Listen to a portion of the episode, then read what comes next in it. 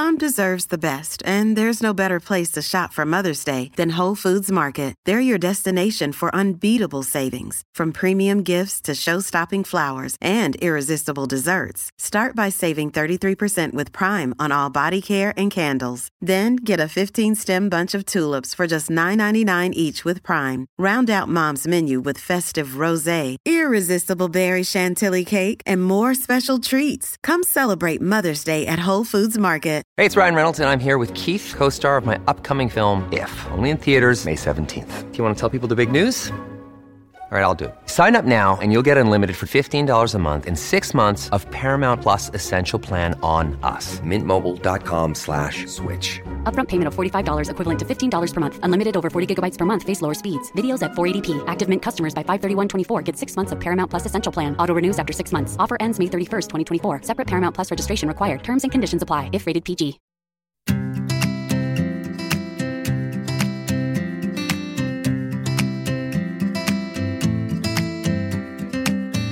Hi and welcome to the Delicious Ella podcast with me, Ella Mills, again missing my co-host in action today. But our podcast, Delicious Ways to Feel Better, is a weekly show that's focused on everything that matters to us at Delicious Ella. We really believe that feeling good is a holistic 360-degree approach to our lifestyles and that wellness is about so much more than just what we eat or how we exercise. It's our relationships with ourselves and with others, our mindset, our sleep patterns, our stress levels, and just generally how we look after ourselves on a day-to-day basis. So on this podcast, we're going to be breaking all of these topics down, looking at absolutely everything that impacts our mental and our physical health and sharing the small, simple changes that will hopefully inspire you to feel that bit better. So today we're going to be looking at plant-based diets for children. I know how we bring up our children can be a very charged, emotive topic, and this is absolutely not about creating a one-size-fits-all approach. It's just about understanding the data, the possible benefits, and also understanding the state of health for children in the world today. So I hope it's going to be a very helpful episode. And before we get into that, I wanted to let you know that I'm very excited to say that our EU shop is back live again on our web shop, www.deliciousella.com. We have had a nightmare, to say the least, since Brexit started, as I'm sure lots of other people have had as well, and we can only apologise for not being able to send so much to you guys over the last few months, but that is live now. You can get our letterboxes with our best of snacks, you can get our caramel cups, you can get our oat bars, so please do have a look at that if you've been missing Delicious Yellow products in your lives. This week I have been filming for hours and hours and hours for our app. I am back filming the yoga videos again, which feels so good. And we've been putting together some little programs as well, a 5-day to ignite your practice and a 30-day program as well to really inspire you to get deeper into the practice. So that has been brilliant. And those will be going live from next month, I think. So thrilled to be back. And if you're enjoying practicing with us on the app, then I hope you're going to enjoy those. So one of the questions that we get all the time through to the podcast inbox, podcast@deliciousyella.com, with any of your questions, but through social media and through basically since the day Delicious Yella started, is about feeding children a plant-based diet. And obviously we've had more and more of that since we've had children, people wondering what we're cooking for our girls, what they eat, whether we'll be raising them with a plant-based diet. And the very short answer is yes, we are going to be raising them with a plant-based diet. That being said, it won't be in a dogmatic fashion. I really do believe that ultimately how we eat is an individual choice, and that's obviously something that we do need to respect. But that being said, as a society, I think we all understand that we desperately need to eat more plant-based food, both for our own health. You know, in the UK, only 1 in 5 children manages to eat that 5 a day, only 1 in 4 adults. We're at basically 50% of the minimum intake of fiber that we should be getting. And we know that we desperately need fruits and vegetables and whole food, plant-based ingredients for our health, but also the health of the planet. You know, I'm sure lots of you have seen the recent documentary, for example, on Netflix, SeaSpiracy, showing just what damage we're doing to the oceans with, you know, up to 46% of plastic in the oceans coming just from fishing nets, you know, plastic straws being 0.03%, like literally a drop in the ocean. So the conversation is changing. And I think as adults, it's one thing to look at changing our diets, but I think looking at the way we're changing our children's diets can be really complicated and an emotive topic, as I said. So as parents, we're going to educate and support the girls in learning to cook and understanding more about their food and how it supports their well-being and the reality of climate change and the role of a vegan diet in that. So I do hope that this is what they'll do. But as I said, I don't think we can be dogmatic about it. And that is really important. So we're going to be exploring this topic further today with Alex and Whitney from Plant-Based Juniors. They're both mums and they're registered dietitian nutritionists with master's degrees who are passionate about having a very evidence-based conversation on the topic. So welcome, guys. Thank you so much for joining us today. Thanks so much for having us, Ella. Your book's absolutely brilliant. It's an absolutely amazing resource for anyone who's interested in this, and huge congratulations to you both on it. And in the book, you talk a bit about kind of setting the scene for children's health in the world today. And I think for me, it feels really important that we start there. Obviously, what we're talking about today and what we're all very interested in and passionate about is exploring a plant-based diet for children. But something I've come to recognize more and more is that both with children and adults, it feels like so much of our conversation gets so focused on the nuances of a healthy diet, whether it's solely plant-based versus pescatarian and so on. And obviously, there's lots of different factors to bring in there, environmental and health. But it feels like sometimes we get so het up on the health side of things and exactly which is the best version of health versus actually looking at why moving into this topic altogether is so important because of the crisis in health today. And you've got some really powerful stats in there that 1 in every 3 children in the US are overweight, with 1 in every 6 being obese. And those rates are even filtering down to preschool age now, with obesity affecting almost 14% of preschool children. And I actually did a bit of research for the UK just for comparison, and here we're almost 1 in 5 children being overweight or obese when they start primary school, and that goes up to 1 in 3 when they start secondary school. And a really powerful stat is that 20% of year 6, so 10 to 11 year olds in the UK, are actually obese. So it feels like we've got pretty similar statistics in the UK and the US, and I wondered if we could just start there and why you feel it's so important that as parents and also as passionate advocates for health that we have a conversation around children's health in general as well as specifically plant-based. Yeah, I mean, I think it's pretty easy to say that where we're currently at isn't great. And I think that sometimes as plant-based parents, we sometimes feel like we're on the defensive, you know, sort of saying that, well, we're choosing to raise our children this way, acting like the alternative is sort of this pillar of health, and that's just not the case. A standard American diet or standard westernized diet is very high in processed foods, very high in meat, and very high in dairy. And so I think that our stance is really sort of saying that, look, the standard isn't great. And I think that a lot of us are trying to figure out what is the best way that we can raise our children. And one of the things that Whitney and I are really passionate about is the idea that just the more plants, the better. You know, I know that there's a message out there that it doesn't matter where you're coming on sort of the quote unquote plant-based spectrum, the more plants is going to be beneficial. We know that all aspects of plant-based eating are going to have a better effect on health than we're currently doing. You know, childhood obesity, it's such a charged topic. There are so many factors that go into that. There are systemic issues, of course, and we really try to sort of meet parents where they're at, but we also know that we can all do better. And I think that getting more plants on the plate is just going to have such amazing outcomes when it comes to obviously individual health, but also planetary health as well. Absolutely. And I'm sure you both have found the same as parents. But one of the things that has really struck me is this kind of quite stark shocks that some people would have in perhaps raising a vegetarian or a plant-based child, and that people are really shocked that you would give your children tofu and broccoli, but not shocked that you would be feeding them lots and lots of McDonald's or chicken nuggets to some extent. And obviously, you said, Alexandra, it's a really complex topic, and it's obviously there's all those socioeconomic factors in there, and it's not to dismiss those, but I think it's just this cultural norm where it's normal for kids to eat loads of cookies and ice cream and biscuits and processed foods, but it's not normal to eat lots of tofu and broccoli and chickpeas. And I think that's the thing that I really struggle with as a parent, is being on the defensive for that when the norm is so far away from health, and children's menus are burgers and chips. So it's pretty ironic, as Alex said, that people would consider the standard American diet to be the pillar of health. We have a shorthand for the standard American diet here in the U.S., and we call it the SAD diet because it really is. It's a dismal diet. And we see that as westernized diets are spreading globally, we're also seeing these disease rates skyrocketing in conjunction, which really shows that there's something wrong with this pattern of eating. You mentioned about hot dogs and McDonald's. I think that a lot of parents truly feel like They are doing the best they can for their children. And they hear these messages like, oh, hot dogs are full of proteins. That must be good for my children. Or cheese is a really good source, perhaps, of calcium. You know, they hear these messages and they think that they are doing the best they can.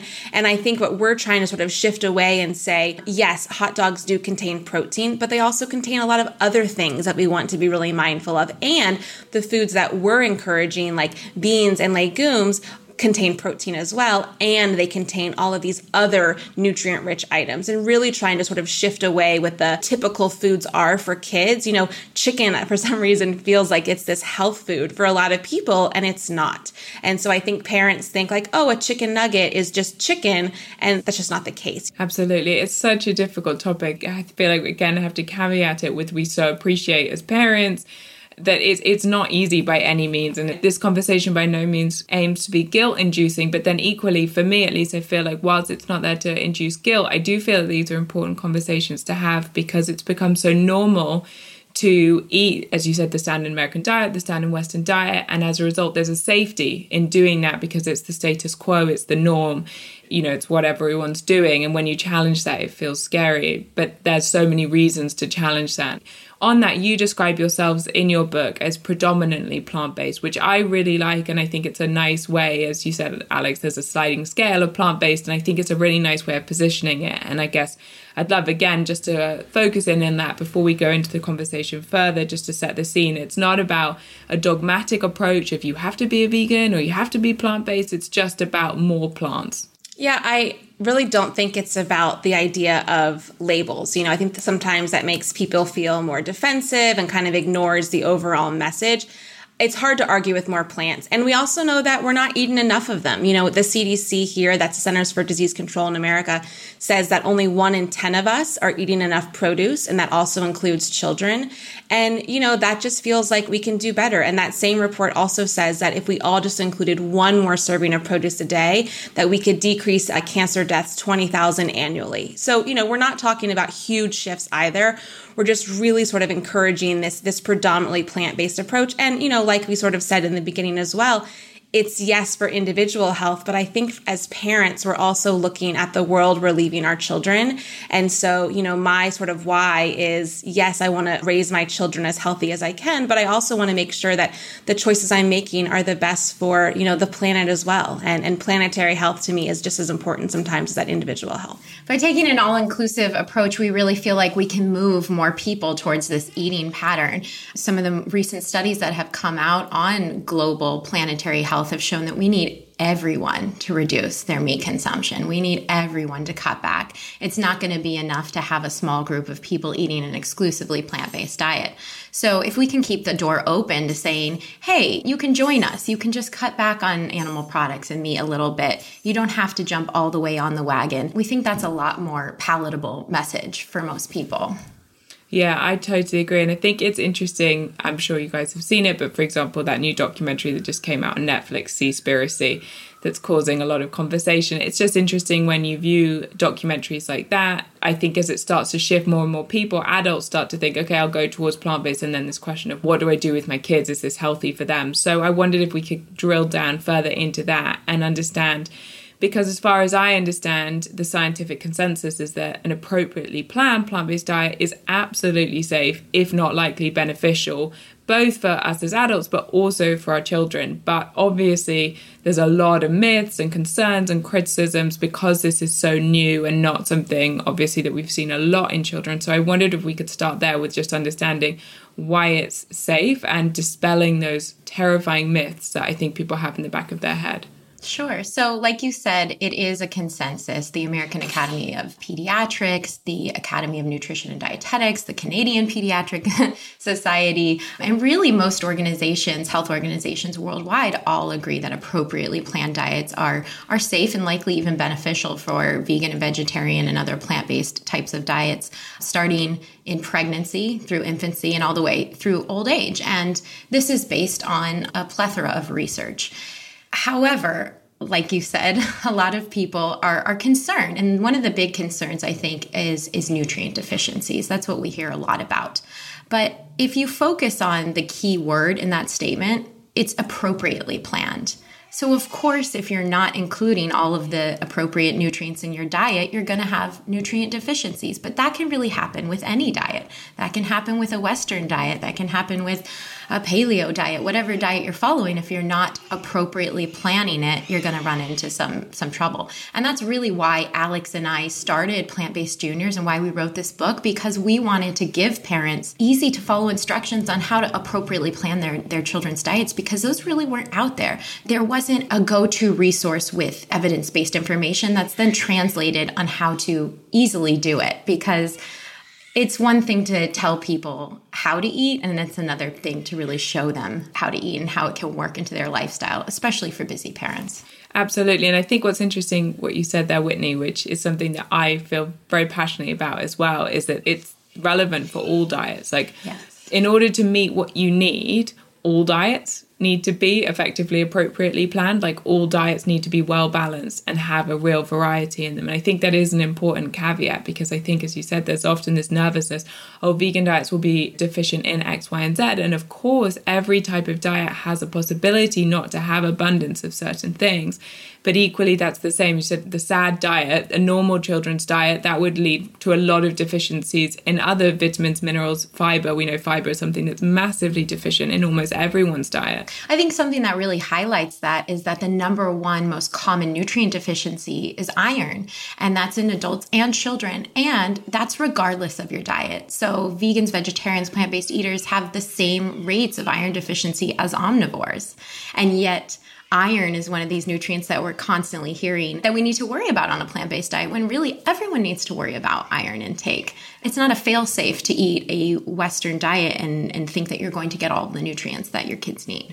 Unironically, you know, in toddlers especially, iron deficiency anemia is usually related to high intakes of cow's milk, because cow's milk is not a good source of iron and it contains calcium. And so if these children are drinking sort of cow's milk all day long, then they're inhibiting how much iron they're going to be absorbing from other foods. So it really is sort of this idea that appropriately planned, as we've been saying, is truly for every single person. And of course, as dietitians, yes, that's what we want. And our book is really there to empower parents who want to raise their children this way and also want to feel really confident that they're, you know, focusing on those nutrients that possibly are a little bit harder to find in a plant-based diet and doing it in a way that feels really adequate to the diet that they're serving.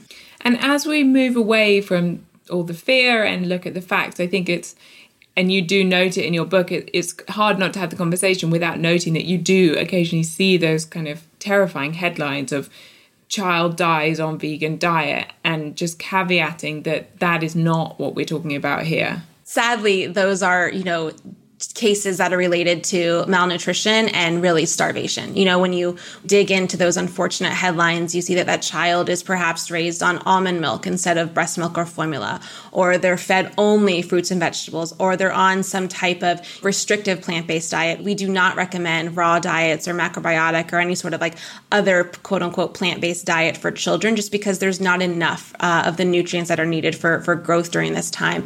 And so, you know, sadly, those are the things that we're looking at. But I think sometimes you see these headlines and look, I get it. You know, we're parents too.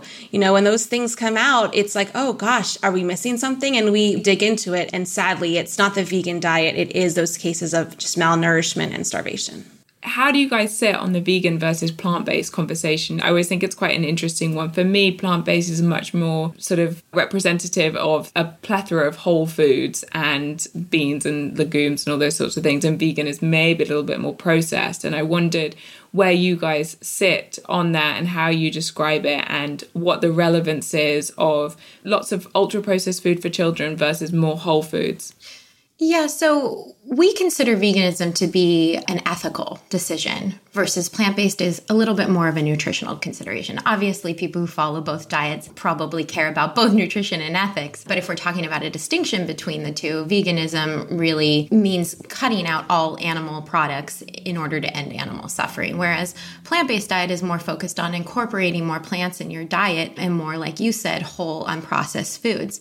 Also with the plant-based, we feel like that offers a bit of a spectrum too, so that we can include a predominantly plant-based diet, more plants on on the plate versus having this very strict, rigid, dogmatic approach to the way you're eating. When we talk about highly processed foods, Alex and I want to point out a couple of things. We try to avoid those labels. Yes, we know that highly processed foods are not great for us. They're associated with numerous chronic diseases. But I think when people get tied up in the semantics of it, they kind of lose focus of what we're trying to achieve with the diet. Because if we're just talking about processing, almost all foods in the diet are processed. When you cut a slice of bread, it becomes processed. When you cook cans and put them in the bean, they become processed. But I would much rather see you eating those foods versus eating an unprocessed piece of meat, for example. So we try to get away from those labels because assigning labels to the food can really introduce an element of shame. And when we're trying to instill positive lifelong eating habits in our kids, we really want to avoid shameful references for food, because what the research shows is that actually when kids feel like they're restricted or start associating emotions to their food intake, it actually leads to poorer eating patterns. So there are certainly things that we can do as parents to try to encourage the consumption of more whole foods and limit the consumption of these less nutritious options. But I think it's important to also introduce the concept that, yes, these foods are really prevalent in our food system. And yes, kids are going to eat them at some point. So let's think about ways that we can approach it in a gentle fashion that doesn't create this shameful association for kids. Yeah, I think there's a lot sometimes of like black and white thinking. And so, you know, we both have friends who say things like, well, I used to be vegan or I used to be vegetarian. And I think sometimes those labels sort of come with the idea that if you stop eating it once or twice and all of a sudden you're not something anymore. And so we really try to say like, look, you can be plant-based and you can have a little bit of animal products if that makes you feel like you're not going to have this, you know, sort of like all or nothing thinking that works for some people. It doesn't work for everybody, but also the idea that we can all eat quote unquote vegan meals, we can all eat vegetarian meals, kind of stripping the label away from it, I think actually makes it more inclusive. And like Whitney said too, we know that ultra-processed foods are not great. We don't want them to be the cornerstone of any diet for our children or for adults either, whether that's, you know, coming from a vegan processed food or not. But also the reality is that it's going to be very hard to completely limit them with your kids. You know, they're going to go to birthday parties, they're going to go to school. And we want to sort of do it in a way that says, how are we offering this versus structure versus restriction, but doing it in a way that's really healthy. You know, I love dessert too. And there's sometimes I want to go and have, you know, a really delicious cookie or cake or whatever it may be. And my kids are going to be the same way. You know, we eat healthy whole foods most of the time, but that also means we're allowed to have these sort of more delicious, highly palatable foods also is what life is. And that's sort of how we eat for life. It's kind of interesting that you bring this up today, because I actually had my first encounter with, I would say, a really highly processed food with my son, who's almost 3. Thanks to the pandemic, we haven't had too much exposure with the outside world in the past year, and we don't really eat those foods at home, so he hasn't been exposed to them. But he goes to the park regularly, and they were having a little birthday celebration for a child there. And my mother-in-law texted me and said, they're serving red velvet cupcakes. Can Caleb have one of them? And this was kind of one of those pivotal moments where I had to decide whether restriction or a structured approach is going to be best for Caleb. And I let him have it because I didn't want to create this feeling of an outsider, of that these foods are bad for him while the rest of the children were enjoying it. Am I going to now buy red velvet cupcakes from the grocery store and serve them at home? No, that's not going to happen. But it creates a nonchalant kind of feeling about it. It's no big deal. And that's really the best way to introduce these foods to kids, to not put them up on a pedestal. Because when they become up on a pedestal, as you know, with probably your own diet, when it's like you absolutely can't have this, many people end up wanting them more.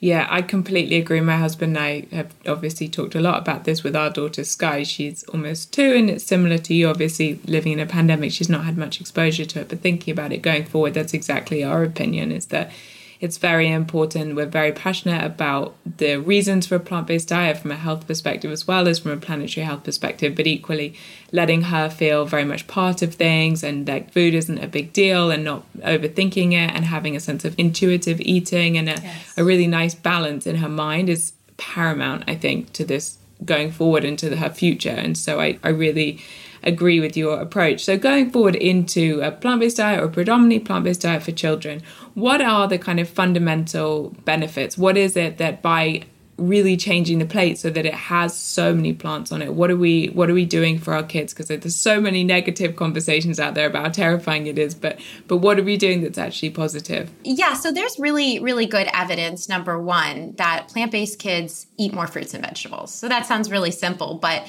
given the statistics that 90% of kids aren't eating enough, that's a huge benefit.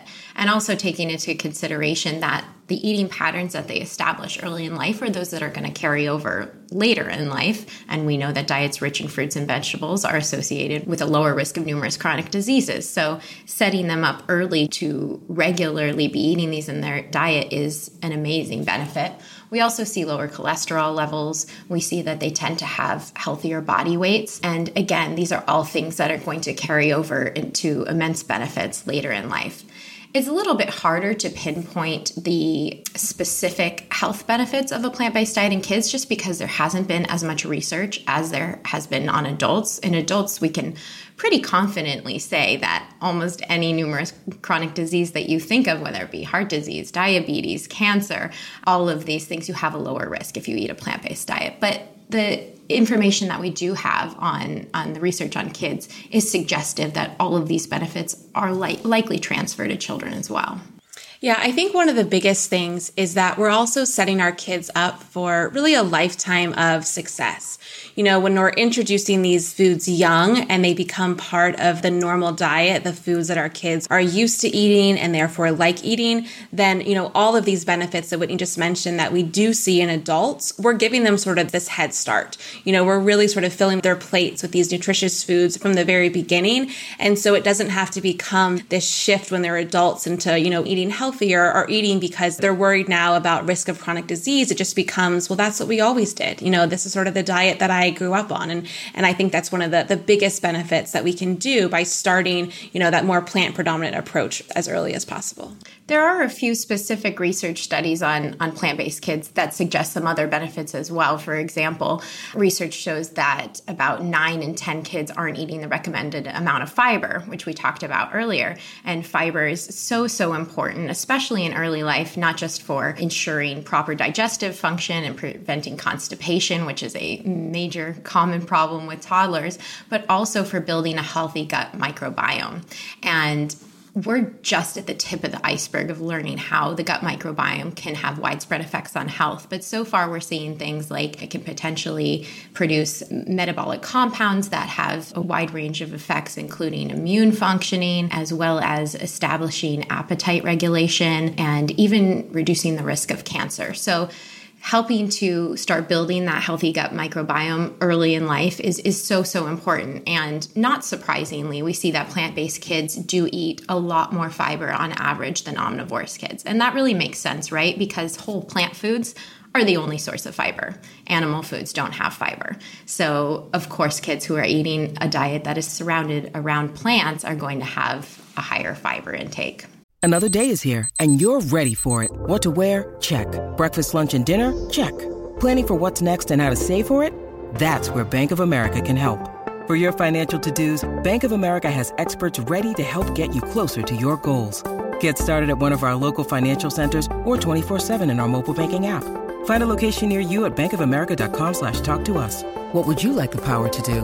Mobile banking requires downloading the app and is only available for select devices. Message and data rates may apply. Bank of America NA, member FDIC. Yeah, absolutely. I think that's one of the things that I enjoy most about it is knowing that you're feeding all the good bugs. So getting now more specifically into, I guess, all the, I know we mentioned iron earlier, but there's all the macronutrients and the micronutrients that people, I think, worry about and wonder where they're going to get them from. So I wondered if we could kind of drill down and get a little bit more specific now, starting with the macronutrients. And so understanding, because I think protein is something that people are terrified about, not just with children, but adults. I mean, I know for me, since I changed my diet, the number one question is always like, where do you get your protein? Protein. And I know that protein deficiency is also really quite uncommon. And it's something that I think we're perhaps overly worried about in the Western world versus deficiency in iron, calcium, etc. But it is a question that I'm sure you guys see all the time as well. Yeah, it's so funny. We don't see protein malnutrition in developed countries. It doesn't happen. And yet people are so afraid of not getting enough protein. And I think that's really perpetuated by the media and the fitness industry that says more protein is better. But when we really look at the research, we see that most people are taking in about double the protein they actually need. And while people are concerned that plants have less protein, a fun fact that I always like to share is that every single whole plant food actually does contain protein and contains all 9 of the essential amino acids. That's something that is a common myth as well, is that if people aren't concerned about the total protein intake, they're concerned about the protein composition and whether plant foods have all of the essential amino acids. And really they do. Everything has protein. Even your coffee has protein. So it's not a concern. And there are plenty of plant-based sources that are really high in protein as well. A 1 to 3-year-old only needs about 13 grams of protein on average, and 2 cups of soy milk can achieve that without even getting to the food in the diet. So protein is not a problem on a plant-based diet. Yeah. In talking about all of the macronutrients, so protein, carbohydrates, and fat, the other benefit of plant-based foods is that they're not just sort of these single foods, right? So when we think about like animal foods, like butter, for instance, is going to be almost 100% fat. A piece of, chicken breast is going to be almost mostly protein, but plants aren't, they're this beautiful combination. Beans are going to be carbohydrates and protein. And so when we're focusing on filling our plate or filling our children's plate with more of these whole food plant-based items, we're not worried about macronutrients. There's no need to sort of like figure out, what percentage you're getting, because you're eating foods in their natural state and you're eating them sort of how nature intended, and you're going to be getting this balance of macronutrients. We do have something in the book called our PB3 plate, and this just sort of helps parents, I think, have a nice visual cue of what the plate should look like. It's very kid-friendly. It's cute. Whitney and I both have a copy printed up on our refrigerator, and it's really the breakdown of plant foods. We've got our legumes, nuts, and seeds. We've got our starches. We've got our fruits and vegetables. We're highlighting certain nutrients that we really want to focus on. So things like fat, iron, and carotenoids, and a little bit of calcium. And it's just sort of a way to say, oh yeah, if I'm serving my child beans, I don't have to worry about protein grams. I don't have to worry about carbohydrate grams. I just know they're going to be getting them because I'm filling that portion of that PB3 plate. That's a really nice way of thinking about it. And as you said, I think people can overthink, especially with protein, with children's diets. So there's obviously the beans and legumes and the nuts and seeds. And then do you guys also focus on things like tofu, tempeh, quinoa? Where do you feel about that? Yeah, so our plate's broken down into 3 major sections. It's the legumes, nuts, and seeds is one category, and that's where your soy foods will fall under, your tofu, your tempeh, your edamame. Then we've got grains and starches, and then we've got fruits and vegetables. And basically, by filling something in each one of those slots, you're likely to cover all of your children's macronutrient needs and their micronutrient needs. And micronutrients are those vitamins and minerals, because those micronutrients are found in those categories. And like Alex said, we kind of highlight and call out where they are. Iron's at the center of the plate because iron is actually in all 3 of those categories, and also fat's at the center of the plate. And that's something really important to highlight as well, is that a major difference between an appropriately planned plant-based diet for kids and one for adults is fat intake. Babies and toddlers need about 35 to 40% of their calories to come from fat. So it's really important to make sure that you're getting enough fat on your kids' plates. One way to do this is through whatever milk you're providing, whether that still be breast milk or if you're giving a nice plant-based alternative, they're going to get a lot of fat that way. But also you want to be including fats regularly. So like avocados, which falls in the fruits and vegetables, you want to be adding nuts and seeds from the legume nuts and seeds category, and using olive oil in cooking. There's lots of different ways to make sure you're getting fat in the diet. But the whole point is that you look at the plate, you see what you're serving, whether that be tofu, and then you look and you say, which categories am I missing something from? How can I add something to this plate to make it more well-balanced? Yeah, nut butter is Sky, my daughter's favorite food in the world. She looks at me, points at the cupboard, and starts heckling. She now eats it out the jar, which she's clearly my daughter. So moving on, let's just get into carbohydrates quickly, because I think that can be another confusing area. I know it's one where slightly more binary terms can be used. In the media, you'll see good carbs and bad carbs and complex carbs and simple carbs. And again, I think that could be quite a confusing conversation, both for adults, but then also for parents thinking about how to feed their children. Yeah. So when we talk about carbohydrates, for the majority of time, we're really talking about whole grains.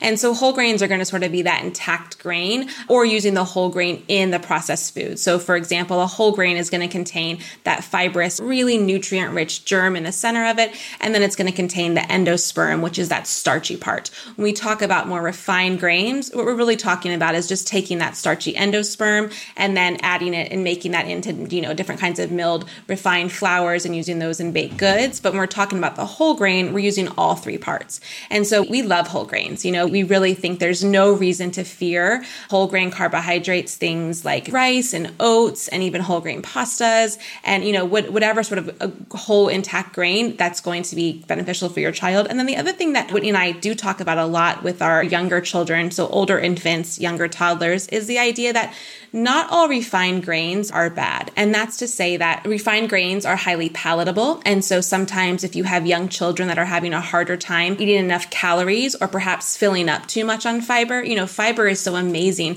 for so many things, but it's also filling. And sometimes with these, you know, small little appetites and small bellies, if they're not eating enough, it can be because they're filling up on those nutritious foods. And so sometimes parents find that offering, you know, refined grains some of the time helps their child to actually eat more.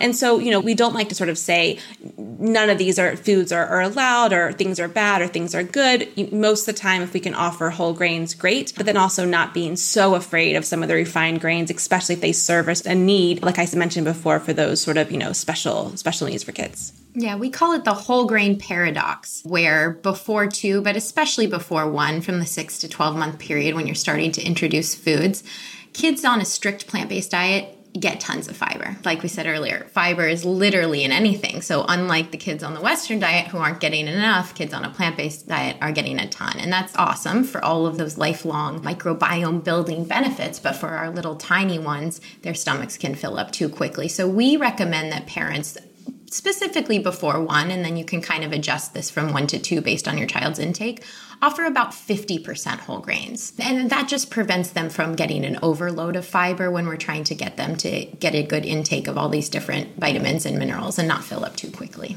Yeah, I know for us when we were weaning with Sky, like just simple sourdough was an amazing tool, just as a way of like doing avocado toast or hummus or peanut butter. And she always loved it. And it was just a great way of them being able to layer on other flavors and other sort of textures and different nutrients as well. It was really, really helpful. It's an awesome vehicle. It's in our kids' diets every day.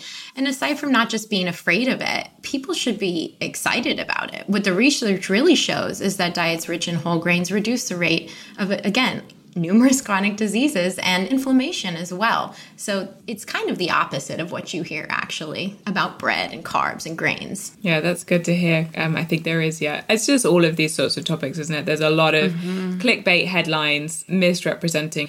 It just becomes a minefield for people to navigate. And I think that's one thing for an adult when you're taking responsibility for yourself, and such a different thing as a parent. Yes. When you're taking responsibility for someone else. So going into more depth again here, so iron we already mentioned, and again, something that people I think are nervous of on a plant-based diet, but as you said, it's something for us to all be so aware of, whatever diet we're following, whatever diet our children are following. So on a plant-based diet, where do you look for your main sources of iron? So our main sources of iron are coming from that legumes, nuts, and seeds category. Really all beans, nuts, and seeds are going to be good sources of iron, as well as from the whole grains category. The big thing that we want to really encourage parents with that as well is it is true that iron found in plants is the non-heme version, and that is going to be less bioavailable than the heme version that's found in animals. There's two really big ways that you can help to increase the bioavailability. The first is to pair any sort of iron-rich food with a source of vitamin C. So all of the recipes that we create in our book have an iron-rich source, but also a source of vitamin C, and that's because that vitamin C is going to help that iron be absorbed by about 4 to 6 times. The other thing is if you're serving grain products, you can opt for sprouted products. I don't sprout my own grains, but I do buy sprouted bread or, you know, sprouted lentils. You know, that's going to just automatically have a more bioavailable source of iron, yes, but also zinc. It's going to be usually higher in protein. So there, you know, sort of are two things that we say for parents. The vitamin C one is really easy. A lot of us naturally already pair iron-rich foods with vitamin C, right? We think about like black beans, and we might put put some tomato salsa with that. If we're going to eat a whole grain pasta, we're usually going to put some kind of tomato sauce on that. So with the vitamin C, which is another one on my list, what are your kind of main sources that you look for there? I presume this is something, and as far as I understand, would be very rare to have a deficiency in a plant-based diet, and would probably be something that you're having more than enough of. But again, just great to understand where you're looking. If we look at how we kind of learned about vitamin C, that it really shows how little you need. It was sailors who had absolutely no fruits and vegetables. I think it was back in the 1800s, they realized that just giving them a lime or a lemon to kind of squirt into their mouth during these long sea voyages prevented the nutrient deficiency, which is known as scurvy. So basically, including all whole plant foods from the fruits and veggies category will likely end up meeting your vitamin C needs. But some that are like particularly high in vitamin C include things like strawberries, citrus fruits, again, the lemons, the limes, bell peppers are a really awesome source, cauliflower, potatoes. A lot of kids like potatoes. You know, that's a good source of vitamin C. Yeah. And again, we show you how to pair those in a really kid-friendly way. It's nice when you hear that, as you said, these sorts of foods, the idea of increasing your iron absorption by pairing a potato and a butter bean, for example, suddenly seems so not scary by any means. These are very normal foods. It's not, you're not really doing anything kind of really out there or really crazy in order to meet those needs. So you actually just mentioned zinc, I think, a second ago, Alex. What about zinc in the diet? Yeah, so zinc is sort of found in many of the same foods of iron. We're not as concerned about zinc intake. If you're focused on iron-rich foods, you're automatically going to be getting enough of your zinc-rich food. So we're really big fans of sort of that legume and bean section. We find that's a great way to get in so many nutrients.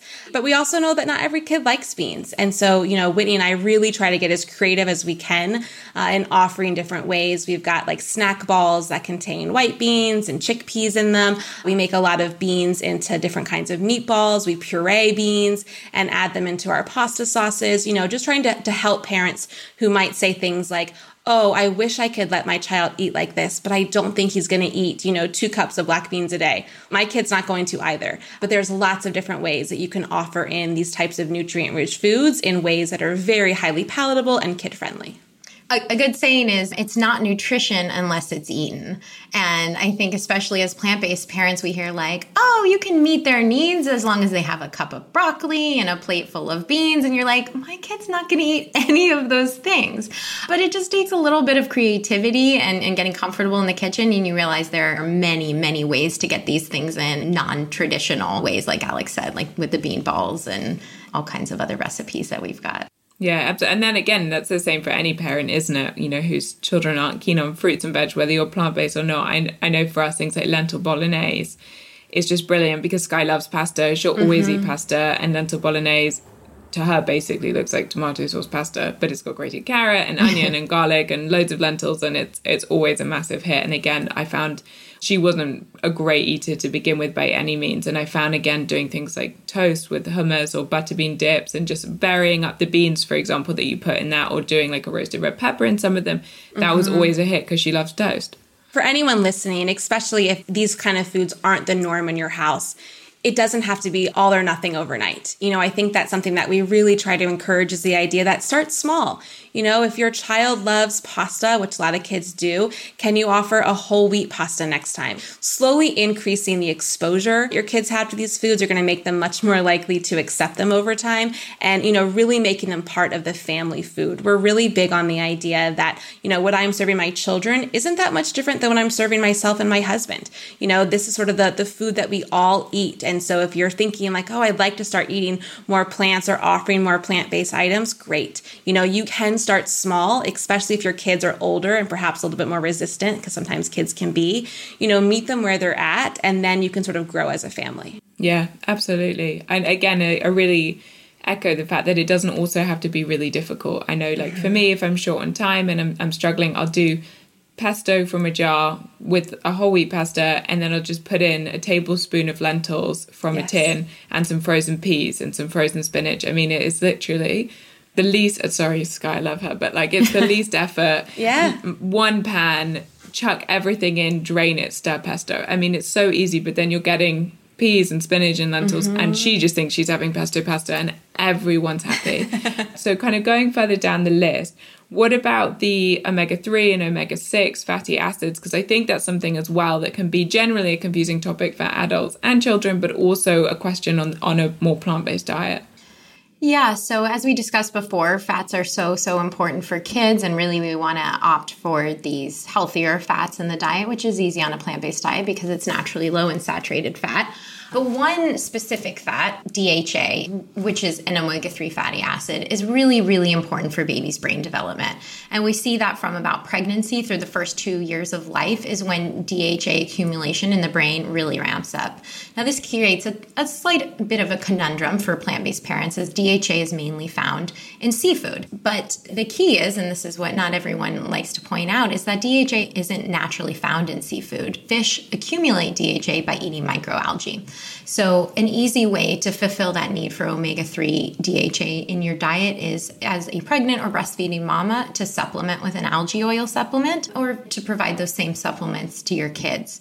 And the research is not there to suggest that kids of all ages really need omega-3 DHA supplementation, but we think that given the known accumulation of it in the brain during the first 2 years, Alex and I think it warrants supplementation during the first 2 years of life, if you can afford it, because algae oil can be a little bit more of an expensive item for many families. Yeah, and I also want to point out, too, that some fatty fish can contain DHA, but they also contain other things. You know, they contain dioxins, they contain environmental toxins, they contain mercury, which, you know, can also be really detrimental to growing brains. And the other thing is that even if your child does eat seafood, they're likely not eating the higher quality sort of fattier fish. You know, the most common fish for kids is fish sticks, which contains very little DHA, or other sort of processed like fish fillet type of items, which are not going to be the same thing as like a tuna or a salmon. So, you know, we just feel like it kind of is a safer way to offer a DHA supplementation for the first 2 years of life. And then after that, you can offer things like ALA-rich fats, so walnuts, hemp seeds, chia seeds, and that's all going to then be converted into DHA and EPA. On that, I have to say one thing I find so helpful is smoothies for Sky. Yes. Because with the hemp seeds and the chia seeds, for example, probably not something that she's going to be like over the moon about, just because they don't taste that exciting. And I find a smoothie for me on a day that maybe she's not eating so well, I find it so helpful. You can do a banana and some berries. Then I'll add some nut butter. I'll add some hemp seeds, some chia seeds, some oats, whatever. And I find that she loves it. And I know that she's then also had that intake. So that is something I have certainly as a parent found really helpful on the days where I feel like there's not been a great balance. Wherever you can sprinkle a seed in, we highly recommend it. I put it in our oatmeal every morning. I use them making vegan eggs in our waffle recipes and our pancake recipes. So there's so many different ways to incorporate seeds in the diet. So before we talk about supplementing further, the last one I really wanted to touch on was calcium, because I think, again, that's a big question in terms of, obviously, the tradition is that children drink a lot of cow's milk. And I know just anecdotally from parents and part of the Delicious Yellow community, whether or not people are totally plant-based or not, I think people are very aware of the environmental impact of cows and the dairy industry, and probably themselves are moving away from such a massive focus on dairy, if a focus at all, and aren't necessarily loving the idea of their children then consuming so much dairy, because obviously if you're drinking several cups a day, that really is an extraordinary amount of it. So from an environmental perspective, I think could feel like a real sticking point, but also I think can feel very scary because that's such a part of the norm. So it almost feels like one of the scariest things I think as a parent, and I know I felt that myself actually, is that was one of the things I was most nervous about not to do. It makes sense, right? I mean, we're told so often that cow's milk is calcium. So not taking cow's milk in the diet does feel like, oh, well, now where am I going to get my calcium? But you know, cow's milk is not the only place to get calcium. Calcium is found in so many plant foods. It's found in tofu. It's found in fortified milks. It's found in broccoli. It's found in tahini. It's found in white beans. It's found in broccoli. And so, you know, we do want to encourage as much as we can getting calcium from these whole food plant-based sources. The one thing that Whitney and I do talk about a lot is the idea that I think it's different from an adult perspective, where I can say something like, oh, I need to eat more of this today because I know I want to get more of that specific nutrient in, or, oh, I'm going to add in perhaps some tahini to my salad because I know there's nutrition in that. And I like that food. And that's really easy for me to do. When it comes to perhaps a pickier child or a child who is a little bit more resistant to things, that's sometimes where I think parents can also feel like, okay, well, yes, these foods contain calcium, but my kid doesn't want to eat them or eat them in enough amount. So now what do I do? In the States, there are fortified plant-based beverages. So that means that you can offer perhaps a pea milk or a soy milk, and it's going to have the same amount of calcium and vitamin D that's going to be found in a cow's milk. And it's also going to be just as bioavailable. So that's one option that parents can do. If you find that your child really isn't eating these calcium-rich sources, Whitney and I find this like calcium carbonate powder that we stir into our homemade yogurts, just sort of a way to sort of add in a little bit of calcium. It's essentially taking a calcium supplement, but because calcium supplements are so much harder to digest and absorb. So there are ways to get around that when it comes to supplementation or fortification, but also really focusing on where calcium is naturally found in the diet. Yeah, calcium is so rich in a plant-based diet. It's found in cruciferous vegetables and beans and oranges. The list just goes on and on. And good news also is that the bioavailability of calcium in some of these foods like leafy greens or the cruciferous vegetables is actually twice as bioavailable as it is in dairy. But then you run into the issue of whether or not your kid is going to eat a bunch of bok choy or broccoli or whatever it is. That's where it really needs to have an individualized approach, is that for those kids that are willing to eat a lot of those things, they're not going to need as many fortified foods. But if your kid is a little bit pickier, maybe you are going to be focusing a little bit more heavily on the fortified foods. So on that, one last question is B12, because obviously, again, it's something that comes up the whole time as well of like, well, if a vegan diet's natural, then why would you need to supplement it? Which I think is, yes, it's a challenging question, I think. Yeah, so I did a deep dive on that in our introduction chapter to the book. We have a whole section on, is a plant-based diet natural? And we kind of go one by one and combat all these myths. Like we combat why it is still natural, even though we're taking vitamin D supplementation, because you're not out in the sun all day anymore. And we get down to the B12 and we go into the many different aspects of B12 supplementation. And ultimately, yes, we likely through the course of human history obtained B12 from animals in some form or another.